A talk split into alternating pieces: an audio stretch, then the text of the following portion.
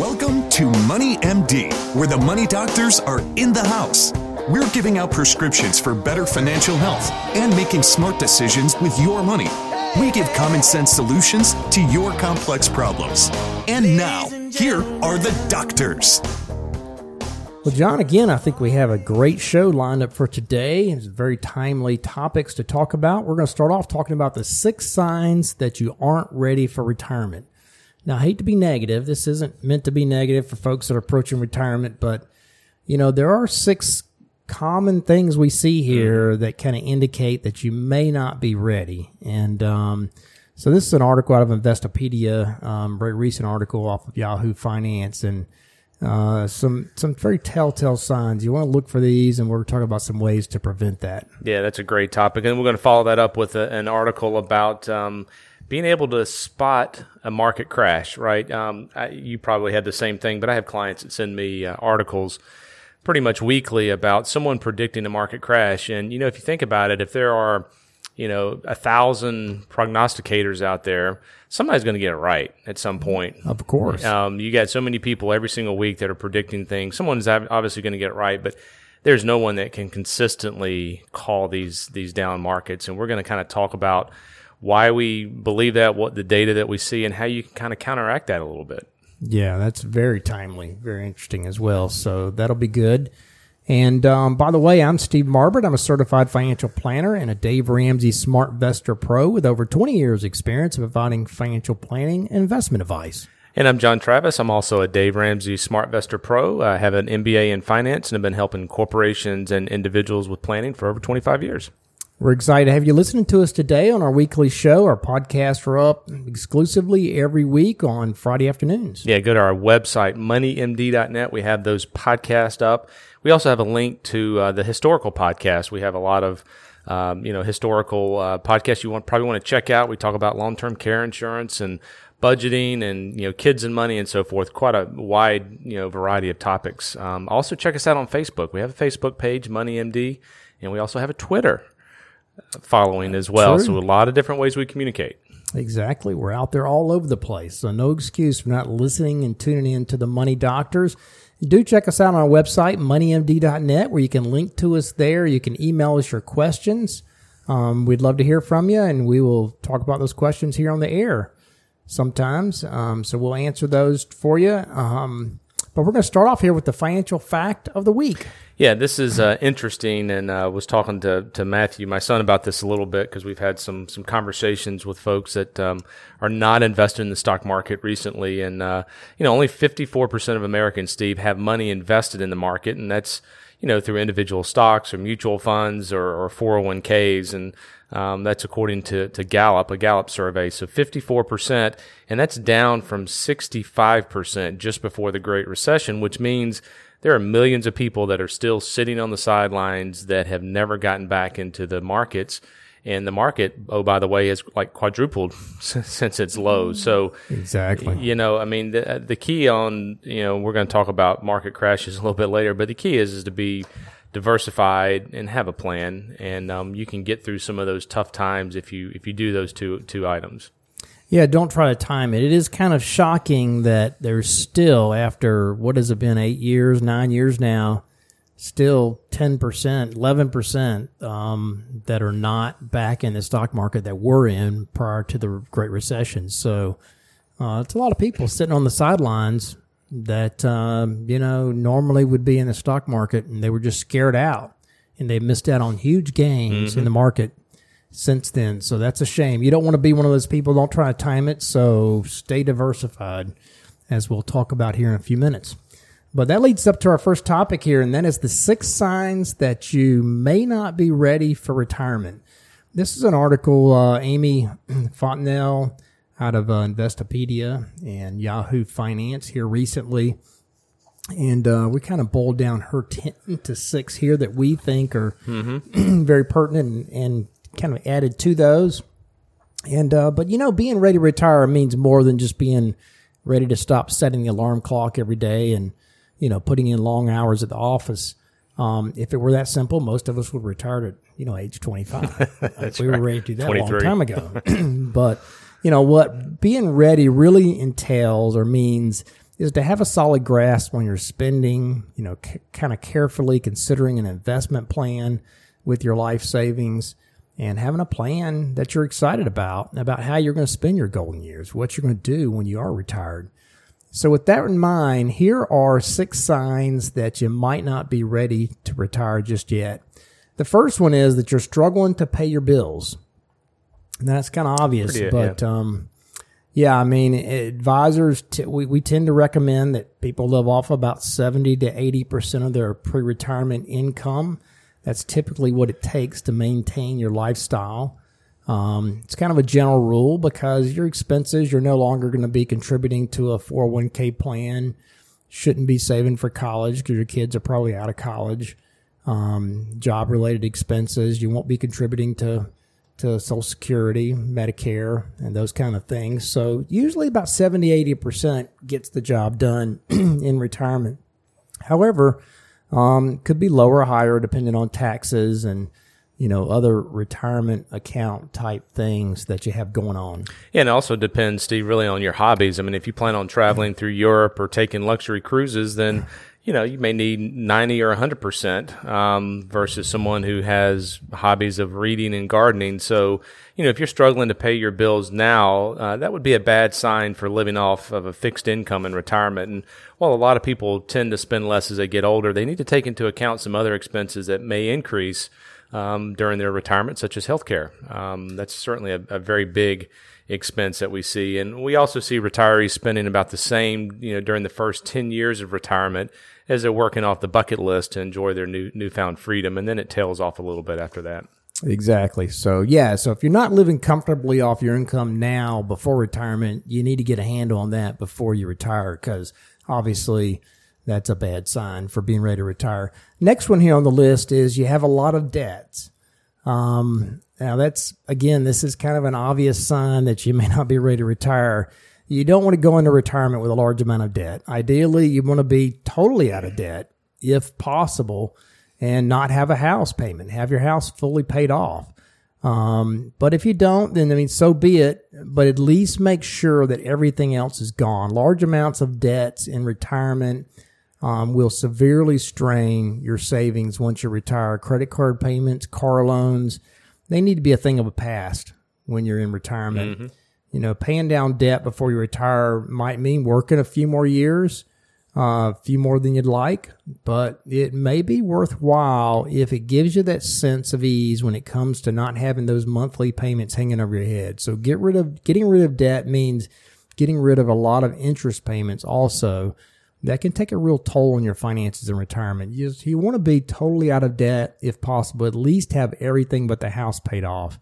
But, you know, if you're 10 years from retirement, we always talk about this. You need to amortize your house payment and get it done as well and be totally out of debt so you really have nothing hanging over your head when yeah, you get in retirement. Yeah, that's a good one. Having debt, you know, paid off is is a big deal. And the next one here is I, I really like this one, Steve, is is having making sure you have your major expenses addressed. You really don't want to wait until you're retired for some of those foreseeable expenses.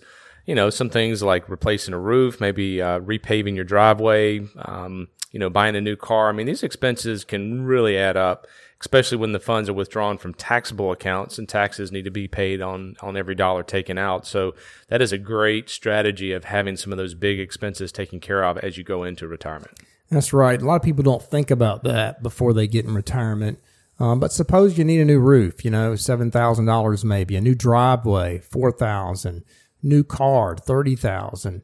You know, those kind of purchases might require forty one thousand dollars up front, and that means you might have to take sixty thousand dollars out of a retirement plan in able to in, in order to have that much after taxes to be able to buy all those things. So it's best to have those large expenditures behind you before you pull the trigger on retirement you know, figure out what you'll need to save out of your monthly income to knock out those large expenses and do it before you clean out your desk and pack away your nameplate at your job. So uh, that's a good one. The next one here is you don't have a monthly or a long term financial plan. Now, this is really important for retirement. Once you retire, I mean, the paychecks stop arriving, but the bills are going to keep showing up. So you better have a roadmap for your cash flow before you retire Planning your monthly cash flow means considering, you know, when you'll start drawing Social Security benefits, how much you'll receive, as well as how much you'll withdraw from your retirement accounts and in what order. If you have both a regular IRA and a Roth IRA, for example, you need to think about the taxes and the required minimum distributions on your IRAs and your withdrawals and how that affects your Roth IRA withdrawals, um, how it affects your Social Security, you know, which um, won't be taxed until you hit certain levels. So you, you got to have a plan for all of that. Yeah, having a monthly plan also means you got to know what your expenses are. I mean, ideally, you got to have six months of actual spending history summarized by category. You should be able to analyze each one of those categories and det- determine how it might change during retirement. Some expenses may go down. Um, you know, maybe you know travel, uh, gas to to and, and from work. Um, you know, some debts may be repaid, whereas others, such as healthcare cost or recreation expenses, may go up. So you got to do some. That's really important to have that matching up with the income plan that you're kind of talking about as well. And if those two match, then you know you can make a pretty good decision. Exactly. You need to have a budget for retirement. yeah, and knowing what your expenses will be uh, means knowing how much income you're going to have as well. You know, once you know how much income you have and how much you need each month, then you can assess whether your nest egg's large enough for you to retire and whether you need to keep on working and saving or cut your, your expenses in retirement. Um, however, you also need a plan to take that takes into effect the count uh, inflation mm-hmm. on your income and your expenses throughout retirement. There's a big difference between having a real plan for 30 years of retirement and only having a snapshot for year one of retirement, like most people do. You know, most people don't really have a full plan. Yeah, so they, they they just like do a snapshot of what the first year is going to look like, and they say, "Oh, we're good," and they don't really worry about what's going to happen ten years down the re- down the road. Um, and that's why it makes sense to solicit some help, you know, of a real planner sometimes to run those numbers and ensure that you get a realistic picture of what your golden years will look like throughout retirement. So that was number four. Next year on the list is retirement worries you. You maybe you just don't feel comfortable about it. you know, even if your portfolio's in top shape and you're you think you'll have plenty of income, you may not, may not be mentally ready to let go of your working life.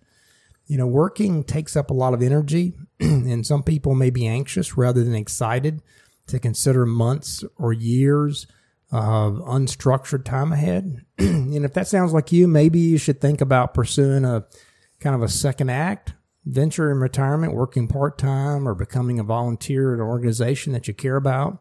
However, if you don't have big plans for retirement, you may simply not be ready to punch out your last time clock.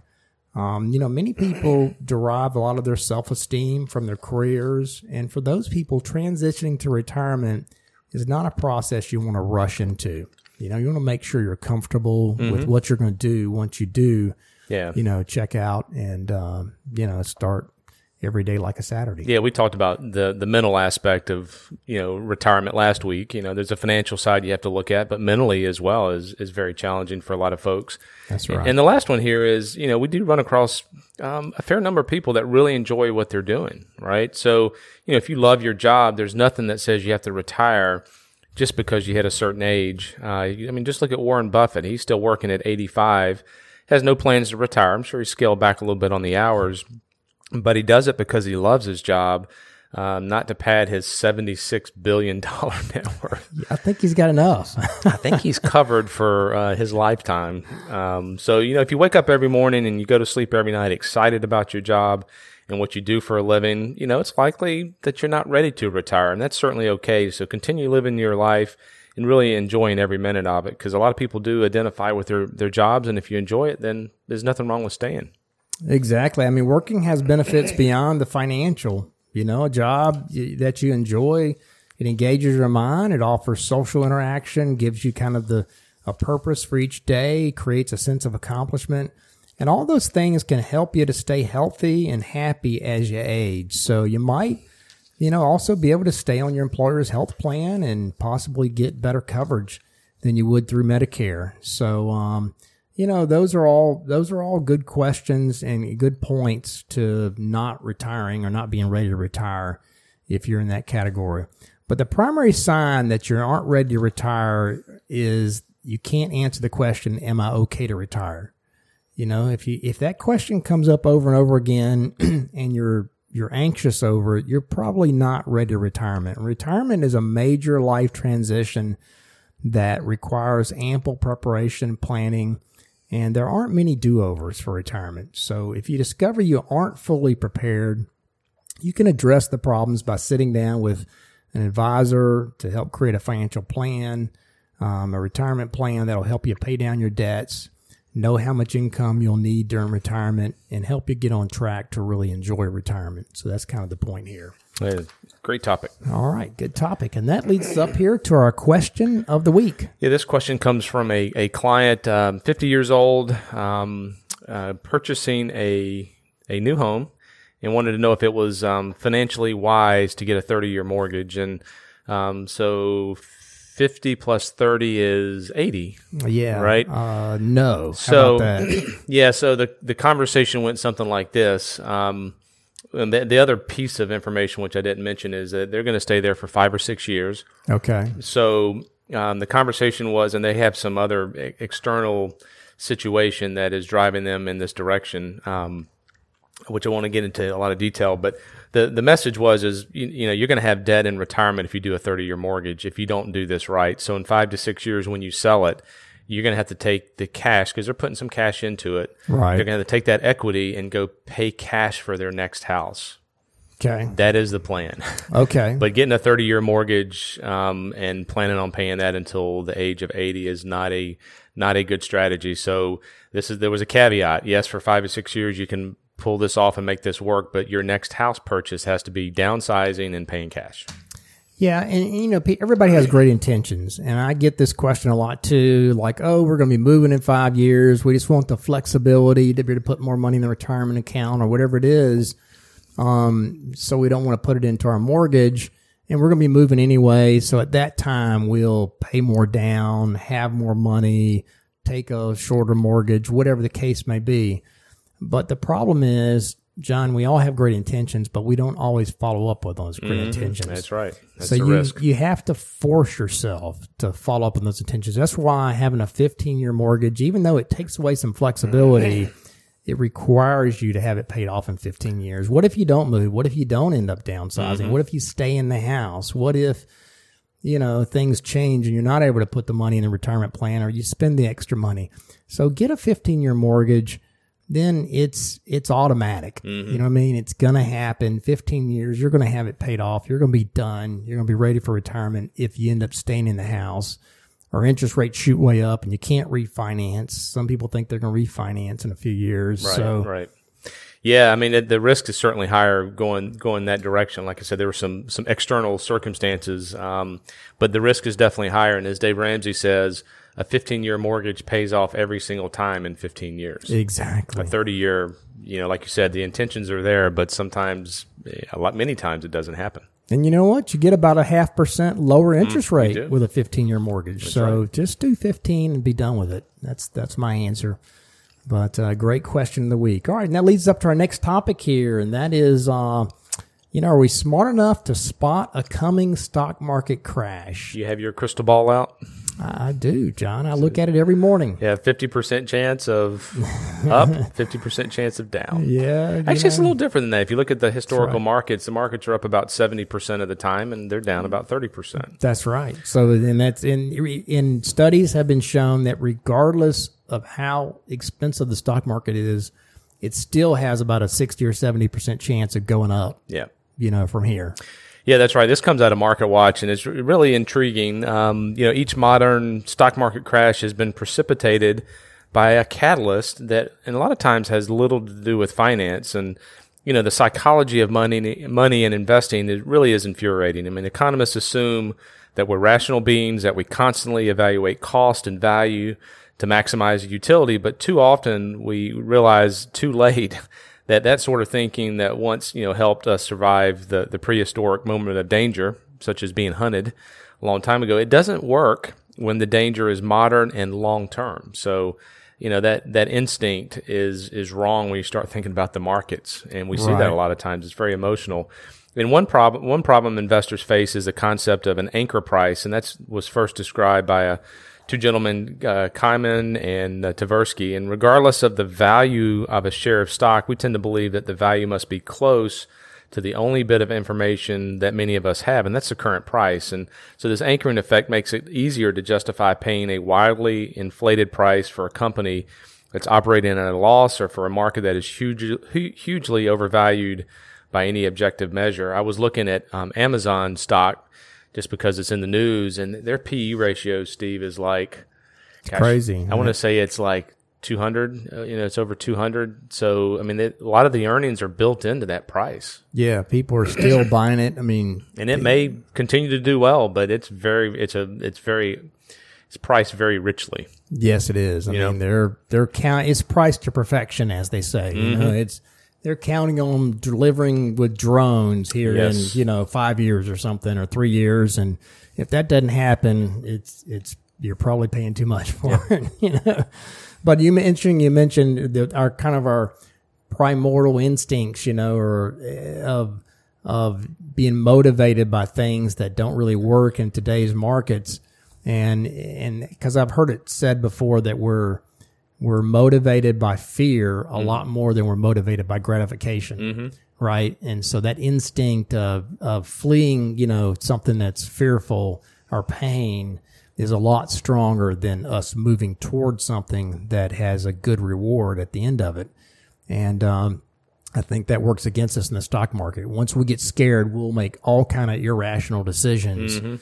regardless of, of what the numbers say and regardless of what the benefits are, if it if it works out the way it it probably will work out. Um, another common fallacy, though, that investors face is something called herding, which is a tendency to use actions of others as a measure of sensible behavior. Just because everybody else is doing it, we think, well, that's the thing to do, right? Um, you know, there's fads, there's fashion, then there's stock market bubbles that are kind of examples of this kind of mindset where investors kind of lose the uh, uh, the sort of hard hard nosed skepticism and the difference of opinion that makes the market healthy. You know, it becomes fashionable and nearly unavoidable. You know, too many investors want to buy too many stocks that have too little going for them, like we saw in the tech. Bubble. Yeah, right. That and, was crazy. And real estate. I mean, right that's the herding. Like you can never lose, and you just keep buying and buying and buying. And and we've seen that you know twice now in the past fifteen years, where you know the tech bubble, where people were just buying all kind of tech stocks that had no earnings whatsoever, and of course, like you mentioned, Amazon, I think, is an example of that. Mm-hmm, yeah. You know, if it were just psychological quirks that led to the, the runaway stock market rallies, the bubble might deflate itself slowly as the anchor price is gradually lowered and the financial fads and some of the fashions change. But you know, Steve, the stock market isn't just psychological a psychological exercise. There's a lot of time real world, you know, events that come in. Each modern stock market crash has been precipitated by some catalyst um, that has caught a lot of people off guard, and these catalysts um, push the system barely, you know, able to maintain the equilibrium, equilibrium and chaos. Now, I will say, we mentioned this in the open, is you know there are thousands and thousands of people that are making predictions about the market. I mean, you look at what's happening in the world um, politics with North Korea. I mean, there's right. there are probably thirty percent of the people that said get out of the market, you know, and they're making a prediction. Right. And today they they've been wrong. Now, could they have been right? Well, certainly they could have been. Yeah, but those kind of things are totally unpredictable. They are. They are. And you know, if you think back to 1987. Um, you know, the one thing that most people remember is that the market crashed 25% on that one day. But a couple of days before that, on October the 16th, the Iranian military attacked a, uh, a U.S. oil tanker in the Persian Gulf. And two days later, the U.S. Navy bombed the heck out of them. Yeah, the oil platform or something. Yeah, that's right. And so, you know, people would have thought we were at war. And, it, it you know, that that crash is a good example. No one were, was really talking about that, but the crash caught people off off guard because it was based on a different reason. Yeah, yeah, I remember that. I just didn't remember it was tied that closely yeah. with the crash of '87. That's that's interesting. Yeah, I mean, each crash is, albeit, um, you know, it's kind of a, a, a, a there's always some kind of novel financial contraption that many ordinary investors have never heard of that are kind of mixed up in this crash, you know, that come to light in the middle of a crash um, or a down market. And it, people don't fully understand them. And it makes it impossible to account for the, the leverage that these gadgets sometimes interject in the system. Um, uh, and, you know, kind of create an inflection point in the market. You know, for instance, there was collateralized mortgage obligations and things in the last crash you know, with the subprime mortgages that people didn't really understand. You know, even the experts didn't really fully understand all the implications of them and how they were used. There's leverage ETFs today and things like that. There's always these benign sounding things that are, you know, that have an effect on a market crash. Um, you know, there was something called investment trusts back in the 1920s that were a wonderful way for ordinary Americans to invest in uh, a modest amount in a diversified fund in the stock market until these metastasized kind of into a, a leverage type fund uh, by fund sponsors. And soon it wasn't unusual for an investment trust to be leveraged eight to one back in the 1920s. Um, so a tremendous amount of leverage and something that only makes sense in the context of herding. So it made no sense whatsoever. Yeah, and there's been other things in the '80s. There was derivatives, and then we had the the tech bubble. We had the real estate, and you know the the world is is um, is full of people that are trying to predict this stuff. They'll and they're trying to sell you gold. You know, they want to want you to subscribe to their newsletter.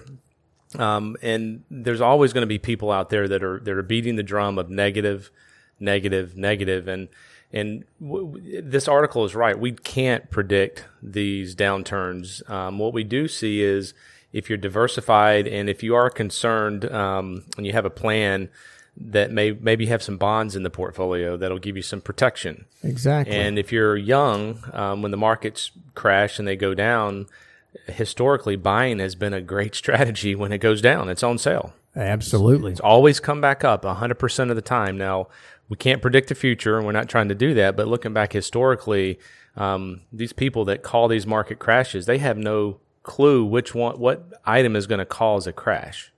Right. And even if they did, they don't know when it's going to recover. You know, it's it's just it, there's too there's too many unpredictable parts to a, a market correction or a crash. Um, if you were going to try to time it, you'd have to time when to get out and when to get back in, and that's Right. the hard part. And I think it's, you know, it, if you look back at history with all of these market crashes, technology, real estate, you know, 1987, you go back to the Great Depression, you know, the markets have still averaged 10% per year. Um, the S&P 500 Through all of that, through all of it. So that means you are going to have some 20% down years, but you're also going to have some 30 and 40% up years, you know, as well in there. So the key here is, you know, be diversified. Don't watch the news media. Don't make decisions based on what you're seeing because no one can predict the next crash or the next, you know, correction. Um, be, be properly diversified and have a plan. And, um, and be at a risk level you're comfortable that's, with, that's that's the key. even in a down market, so you can ride it out with and not not you know panic and just ride through it and wait for the recovery when it comes. Yeah, I mean, diversification doesn't prevent losses, but it does help to reduce volatility a little bit. And having some bonds in a portfolio for someone who is nearing retirement um, typically is a pretty good strategy. Exactly. Exactly. Okay, great topic. And that leads us up to our final topic here, and that is the prescription of the week.